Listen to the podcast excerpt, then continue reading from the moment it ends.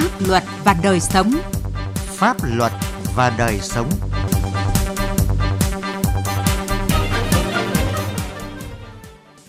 Thưa quý vị và các bạn, thời gian qua, vấn đề khiếu nại tố cáo và tranh chấp đất đai vẫn diễn biến phức tạp. Nhiều vụ khiếu nại kéo dài không chỉ bắt nguồn từ những bất hợp lý và thiếu đồng bộ của hệ thống chính sách pháp luật đất đai, những xung đột gay gắt về lợi ích kinh tế, mà còn là hệ quả của sự tùy tiện trong thực hiện chính sách pháp luật của một số cá nhân, cơ quan có thẩm quyền. Tiến Anh, phóng viên Đài Tiếng Nói Việt Nam có bài phân tích. Trong những năm qua, khiếu nại về lĩnh vực đất đai diễn biến phức tạp, trong đó tập trung chủ yếu vào các vấn đề như thu hồi đất, bồi thường, hỗ trợ tái định cư, khiếu nại, tranh chấp đất đai có nguồn gốc do nông lâm trường quản lý liên quan đến sử dụng đất an ninh quốc phòng, việc chuyển đổi mô hình chợ truyền thống, khiếu kiện, tranh chấp tại các dự án bất động sản. Phân tích nguyên nhân của tình hình khiếu nại tố cáo liên quan đến đất đai, nhiều chuyên gia cho rằng những quy định của pháp luật về đất đai còn nhiều bất cập, chưa phù hợp với thực tiễn. Ông Phạm Quang Tú, chuyên gia ốc farm Việt Nam chỉ rõ. Khoảng đến 9 đến 10 cái vùng chính sách mà luật đất đai năm 2013 cũng không còn phù hợp nữa. À, nó bao gồm cả từ cái việc là quy hoạch à, sử dụng đất đến vấn đề về à, giao đất, cho thuê đất, chuyển đổi mục đích sử dụng đất đến cái việc định giá đất và đặc biệt là vấn đề về thu hồi, bồi thường, đền bù, hỗ trợ giải phóng mặt bằng khi nhà nước uh, thu hồi đất đai. Mặc dù các quy định về bồi thường, hỗ trợ tái định cư khi nhà nước thu hồi đất đã có nhiều thay đổi theo hướng ngày càng có lợi cho người có đất bị thu hồi, tạo điều kiện tốt hơn cho người dân, song do việc thu hồi đất của người dân để giao cho doanh nghiệp đầu tư thực hiện các dự án có mục đích thương mại có sự chênh lệch lớn, trong khi người dân bị thu hồi đất dù áp dụng quy định nào cũng rất thiệt thòi nên khó mà có sự đồng thuận. Bà Nguyễn Thị Thành ở quận Cầu Giấy, Hà Nội, người bị thu hồi đất để thực hiện dự án tổ hợp nhà ở cao cấp, văn phòng kết hợp trung tâm thương mại nêu kiến nghị. Tiền đền bù cho dân là rất là ít nhưng mà bán nhà cho dân thì quá đắt. Dân bây giờ là mất đất mà lên trên tầng cao ở coi như là đời sống kinh tế gia đình nào cũng gặp khó khăn. Luật sư Nguyễn Thế Truyền, đoàn luật sư Hà Nội thì phân tích. Họ sẽ không bao giờ chấp nhận đồng thuận khi đất của họ bị thu hồi rồi đến khi dự án xong họ là phải bỏ rất nhiều tiền gấp 5, gấp 10, thậm chí là gấp hàng trăm lần để lại được có chính chỗ ngồi trên mảnh đất của mình với một mục đích là kinh doanh và phải nộp tô nộp thuế cho chính chủ cái trung tâm thương mại đó. Mặc dù chính sách pháp luật còn bất cập, song điều quan trọng hơn đó là việc thực hiện các quy định chính sách về đất đai của một số cán bộ cơ quan có thẩm quyền không nghiêm, nhất là những quy định về quy hoạch, kế hoạch sử dụng đất, thu hồi, đền bù hỗ trợ cho người bị thu hồi đất. Có người, có nơi còn lợi dụng lỗ hổng của chính sách pháp luật hoặc thực hiện chưa đúng với quy định. Dẫn ra nhiều ví dụ cho thực trạng này như thu hồi đất ở Thủ Thiêm, thành phố Hồ Chí Minh, rồi đến hàng loạt vụ việc chính quyền thu hồi đất giao cho doanh nghiệp sản xuất kinh doanh, chuyên gia pháp lý Trần Tuấn Anh nhận định. Ở đây rõ ràng là đang có sự buông lỏng quản lý, ờ, còn không nói đến cái việc là tiếp tay cho sai phạm. Kết luận của thanh tra đã chỉ ra những cái sai phạm. Đất rõ ràng ở đây không phải pháp luật, luật đất đai năm 93 đã có những cái quy định và luật quy hoạch sau này cũng thế, rồi luật kinh doanh bất động sản ra nữa thì chúng ta không có lý gì chúng ta nói rằng là không có quy định pháp luật điều chỉnh. Mà ở đây rõ ràng là những con người thực thi pháp luật đặc biệt là các cán bộ lãnh đạo ở các địa phương đã cố tình bao che dung túng cho sai phạm. Không nói đến là cái việc là có hay không có cái việc lợi ích nhóm. Những bất cập của pháp luật về đất đai đang được các bộ ngành, chính phủ nghiên cứu, lấy ý kiến của các chuyên gia, người dân để sớm hoàn thiện dự án luật đất đai sửa đổi, nhưng việc lợi dụng sự sơ hở của pháp luật hoặc cố tình thực hiện không đúng các quy định của pháp luật trong lĩnh vực quản lý sử dụng đất đai của cán bộ, cơ quan có thẩm quyền và cá nhân thì cần phải được chấn chỉnh ngay để vừa đảm bảo tính nghiêm minh của pháp luật, đảm bảo tốt hơn quyền lợi ích của người sử dụng đất hợp pháp, tránh lãng phí nguồn tài nguyên đặc biệt của quốc gia.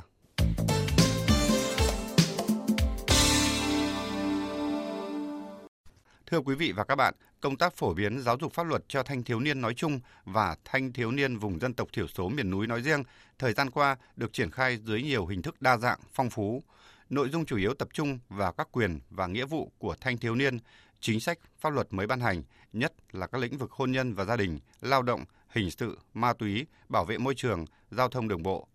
Từ đó, sự hiểu biết pháp luật và ý thức tuân thủ pháp luật của thanh thiếu niên vùng sâu, vùng miền núi đã được nâng lên – Tuy nhiên, việc tuyên truyền giáo dục cho những Tuy nhiên, việc tuyên truyền phổ biến giáo dục pháp luật cho những người này vẫn cần được quan tâm nhiều hơn. Phóng viên Sĩ Lý có bài đề cập nội dung này. Theo thống kê của Bộ Tư pháp, gần đây các địa phương đã chú trọng gắn phổ biến giáo dục pháp luật với giáo dục ý thức trách nhiệm công dân, đạo đức, văn hóa, lối sống, lý tưởng cho thanh thiếu niên. Nêu gương người tốt việc tốt, qua đó nâng cao nhận thức, ý thức, đạo đức, góp phần xây dựng và thực hiện nếp sống, làm việc theo hiến pháp và pháp luật của thế hệ trẻ.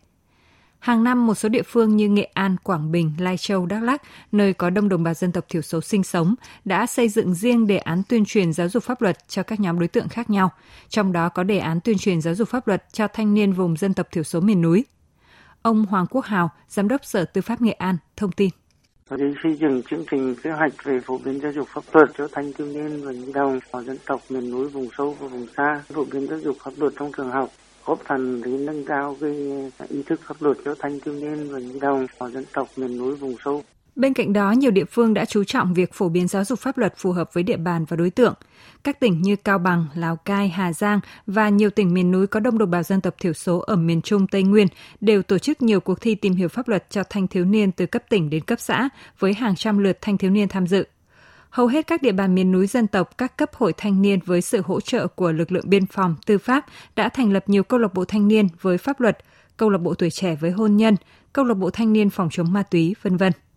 Từ sinh hoạt của các câu lạc bộ này, các thanh thiếu niên được giao lưu, chia sẻ, học hỏi kiến thức, kinh nghiệm sống, được tiếp cận, tập huấn các kiến thức pháp luật có liên quan đến đời sống của bản thân. Chị Vừa Thị Hóa, thanh niên dân tộc Mông ở huyện miền núi Ngọc Hồi, tỉnh Con Tum, bộc bạch thì em ờ, chúng tôi thì ờ, cũng được đi học, mà thì suốt ngày thì ờ, cứ trên nướng trên rầy thế quanh quẩn với cái công việc sản xuất cũng nó biết gì về pháp luật cả. Mà nhất là cả cái kiến thức về bình đẳng giới, về về bạo lực gia đình, như tham gia cả cái câu lạc bộ về phụ nữ về pháp luật, rồi là được các phụ nữ tuyên truyền về về pháp luật, nên là tôi cũng đã hiểu được nhiều điều. Và và sẽ cố gắng lắng vi phạm pháp luật. Tùy điều kiện địa bàn tâm lý của thanh niên và khảo sát ý thức tuân thủ pháp luật từng lĩnh vực để tập trung tuyên truyền có trọng tâm. Chẳng hạn như ở huyện miền núi Hướng Hóa, Quảng Trị, còn nhiều thanh niên dân tộc Vân Kiều vi phạm luật giao thông, thì chính quyền, ngành tư pháp phối hợp với các cấp bộ đoàn triển khai nhiều phương án nhằm giáo dục tuyên truyền pháp luật về an toàn giao thông với nhiều cách thức khác nhau. Anh Hồ A Danh, bí thư đoàn xã Thuận, huyện Hướng Hóa, tỉnh Quảng Trị, chia sẻ về cách thức quản lý và tuyên truyền luật an toàn giao thông đường bộ cho đoàn viên thanh niên trên địa bàn. Chúng tôi sẽ lập danh sách những đối tượng thường xuyên vi phạm luật giao thông gửi về cảnh sát giao thông huyện để hướng dẫn về luật giao thông tới tân nhà các đối tượng thường xuyên vi phạm giao thông để tuyên truyền rõ hơn phạt tờ rơi ờ, cấm nang về luật lệ an toàn giao thông. Tại nhiều địa phương, đoàn thanh niên đã phối hợp với lực lượng bộ đội biên phòng, công an huyện về cơ sở nắm bắt tình hình, trực tiếp có những buổi tuyên truyền nói chuyện thanh thiếu niên vùng biên giới để tuyên truyền và đưa các đối tượng có vi phạm ra kiểm điểm trước dân để gian đe, giáo dục và làm gương cho các đối tượng khác. Tuy nhiên, hoạt động phổ biến giáo dục pháp luật cho thanh niên miền núi vùng đồng bào dân tộc thiểu số hiện nay vẫn còn nhiều hạn chế. Từ thực tế trợ giúp tuyên truyền pháp luật cho bà con vùng sâu vùng xa, bà Nguyễn Thị Vi, Hội Bảo trợ Tư pháp Người nghèo Việt Nam nêu rõ. Cái kinh phí thì mặc dù trong luật phổ biến giáo dục pháp luật, ngân sách nhà nước là phải đảm bảo, mà lấy ngân sách cấp nào cấp đó đảm bảo thì các cái xã miền núi là thu không đủ chi, thì họ cũng có một chút chi kinh phí cho cái công tác tuyên truyền phổ biến giáo dục pháp luật. Việc tuyên truyền pháp luật cho thanh thiếu niên vùng đồng bào dân tộc miền núi ở một số nơi trong thời gian tới cần khắc phục những hạn chế, đó là chưa đi sâu vào những nội dung thiết thực mà thanh thiếu niên vùng đồng bào dân tộc miền núi cần. Cần tập trung tuyên truyền đối với thanh thiếu niên tự do, không có địa bàn cư trú ổn định, không có việc làm, do đây là những người có nguy cơ cao về vi phạm pháp luật. Thưa quý vị và các bạn, Thời gian qua, người dân ở xã Mỹ An, huyện Phù Mỹ, tỉnh Bình Định liên tục phản ánh việc doanh nghiệp thi công dự án nhà máy điện mặt trời phá rừng phòng hộ ven biển. Chính quyền huyện Phù Mỹ đã kiểm tra, xác nhận đơn vị thi công đã san lấp phá nhầm hơn 5,2 hecta ngoài danh giới đất dự án. Đây là diện tích rừng phòng hộ nằm sát với diện tích đất được giao thực hiện dự án điện mặt trời Phù Mỹ 1.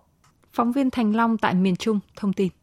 Công ty cổ phần phát triển tầm nhìn năng lượng sạch được Ủy ban dân tỉnh Bình Định chấp thuận chủ trương đầu tư dự án nhà máy điện mặt trời Phú Mỹ công suất 330 MWp gồm 3 nhà máy, Phú Mỹ 1 công suất 120 MWp, Phú Mỹ 2 công suất 110 MWp và Phú Mỹ 3 công suất 100 MWp. Đến nay, dự án đã cơ bản hoàn thành các thủ tục pháp lý và được Ủy ban nhân dân tỉnh Bình Định cho thuê đất với tổng diện tích hơn 310 ha. Giai đoạn 1, dự án triển khai trên diện tích gần 130 ha, giai đoạn 2 triển khai trên diện tích hơn 190 ha. Giai đoạn 1, công ty này đã hoàn thành đóng điện và đưa vào vận hành tháng 12 năm 2020. Tổng công suất 3 nhà máy hơn 216 MWp. Hiện nay, đơn vị đang triển khai giai đoạn 2 thì xảy ra sự việc phá rừng phòng hộ khiến người dân địa phương bức xúc.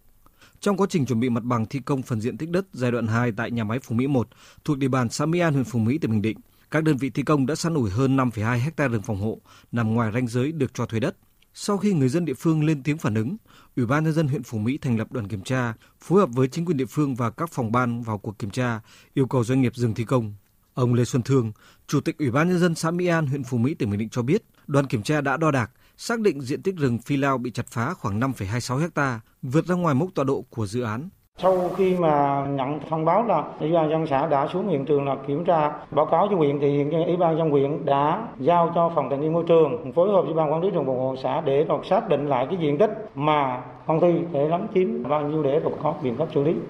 Ngày 10 tháng 9 năm 2021, Ủy ban nhân dân huyện Phú Mỹ tỉnh Bình Định đã có buổi làm việc với đại diện lãnh đạo các sở ngành liên quan để xác định diện tích lấn chiếm của doanh nghiệp này. Theo ông Phan Hữu Duy, Phó Chủ tịch Ủy ban nhân dân huyện Phú Mỹ, phần lớn diện tích rừng bị phá là rừng phòng hộ ven biển khoảng 10 năm tuổi. Ban đầu doanh nghiệp này chối quanh và không thừa nhận và cho rằng đang thi công trong phần diện tích đã được cấp phép. Doanh nghiệp này lý giải nguyên nhân do nhiều lần đổi chủ đầu tư và thực hiện giãn cách xã hội phòng chống dịch COVID-19 nên cũng thay đổi liên tục đơn vị thi công, không nắm rõ mốc tọa độ đã giao. Mặt khác, chủ đầu tư cũng thiếu kiểm tra giám sát thi công nên đã xảy ra tình trạng săn ủi phá rừng phòng hộ. Ông Phan Hữu Duy, Phó Chủ tịch Ủy ban nhân dân huyện Phú Mỹ tỉnh Bình Định cho biết, hiện nay công ty cổ phần phát triển tầm nhìn năng lượng sạch còn gần 12 hecta đất rừng đã được cấp nhưng không thi công mà lại thi công nhầm sang rừng phòng hộ. Vì vậy, doanh nghiệp đề nghị được hoán đổi lấy hơn 5 hecta rừng đã chót phá và đổi trả lại địa phương gần 12 hecta đất rừng còn nguyên chưa phá. Tuy nhiên, chính quyền địa phương đã yêu cầu doanh nghiệp phải tạm dừng thi công. Việc xử lý hậu quả cuối cùng sẽ do lãnh đạo Ủy ban nhân dân tỉnh Bình Định quyết định.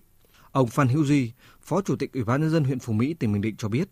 Bước đầu thì xác định là nó bị nhầm lẫn, cho nên mình cũng phải xem là cái điều kiện khách quan, chủ quan. Vậy cái dự án này là nó lớn quá mà nó làm tới nhiều năm từ năm 2018 tới giờ. Cho nên là bây giờ cũng trả lại cái 12 ta kia. Cái kiểu như quán đậu đó cái diện tích kia ông chưa thi công rừng còn nguyên thì ông sẽ trả lại. Mặc dù là cái diện tích đó là ông cũng đã thuê đất rồi mà ông cũng đã nộp tiền khắc phục môi trường rồi quỹ trái đạo rừng. Tôi đang làm báo cáo và tôi sẽ báo cáo ban tỉnh trước việc đơn vị thi công dự án nhà máy điện mặt trời phá rừng phòng hộ ven biển Ủy ban nhân dân tỉnh Bình Định đã chỉ đạo giao Sở Nông nghiệp và Phát triển nông thôn phối hợp với Ủy ban nhân dân huyện Phú Mỹ và các đơn vị liên quan tiến hành đo đạc, xác minh lại thông tin để đề xuất hướng xử lý, khắc phục. Ông Trần Văn Phúc, Giám đốc Sở Nông nghiệp và Phát triển nông thôn tỉnh Bình Định cho biết. Bây giờ ban tỉnh chỉ đạo các đơn vị chức năng căn cứ xử lý theo 48 luật giờ chờ kết quả thôi. Sở nông nghiệp cũng đang giao cho trung tâm họ làm việc phối hợp với Phú Mỹ thì chờ kết quả xử lý thế nào. Nội dung này cũng đã kết thúc chương trình Pháp luật và đời sống hôm nay. Chương trình do biên tập viên Sĩ Lý biên soạn và thực hiện. Cảm ơn quý vị và các bạn đã quan tâm theo dõi. Thưa chị, chị có thể cho biết là đối tượng nào sẽ được trợ giúp pháp lý? Vâng, theo quy định của Luật trợ giúp pháp lý năm 2017 thì đối tượng được trợ giúp pháp lý miễn phí bao gồm người có công với cách mạng, người thuộc hộ nghèo, trẻ em, người dân tộc thiểu số cư trú ở vùng có điều kiện kinh tế xã hội đặc biệt khó khăn, người bị buộc tội từ đủ 16 tuổi đến dưới 18 tuổi, người bị buộc tội thuộc hộ cận nghèo và một số nhóm người có khó khăn về tài chính gồm có cha đẻ, mẹ đẻ, vợ, chồng, con của liệt sĩ và người có công nuôi dưỡng khi liệt sĩ còn nhỏ, người nhiễm chất độc da cam, người cao tuổi, người khuyết tật, người từ đủ 16 tuổi đến dưới 18 tuổi là bị hại trong vụ án hình sự, nạn nhân trong vụ việc bạo lực gia đình, nạn nhân của hành vi mua bán người theo quy định của luật phòng chống mua bán người và người nhiễm HIV. Vậy thì người được trợ giúp pháp lý có phải trả tiền không thưa chị? Nếu họ là người được trợ giúp pháp lý thì sẽ được trợ giúp pháp lý mà không phải trả tiền, lợi ích vật chất hoặc là lợi ích khác. À, vâng, à, vậy chị có thể cho biết làm cách nào để liên hệ với Trung tâm trợ giúp pháp lý nhà nước? Vâng, anh hãy tìm địa chỉ liên hệ và số điện thoại của Trung tâm trợ giúp pháp lý nhà nước theo những cách sau đây. Thứ nhất là truy cập danh sách tổ chức thực hiện trợ giúp pháp lý, người thực hiện trợ giúp pháp lý trên cổng thông tin điện tử Bộ Tư pháp hoặc trang thông tin trợ giúp pháp lý hoặc trang thông tin điện tử của Sở Tư pháp tỉnh, thành phố. Thứ hai là anh gọi về Cục trợ giúp pháp lý Bộ Tư pháp theo số điện thoại là 024 6273 9641 để được hướng dẫn cụ thể. Vâng, xin cảm ơn chị.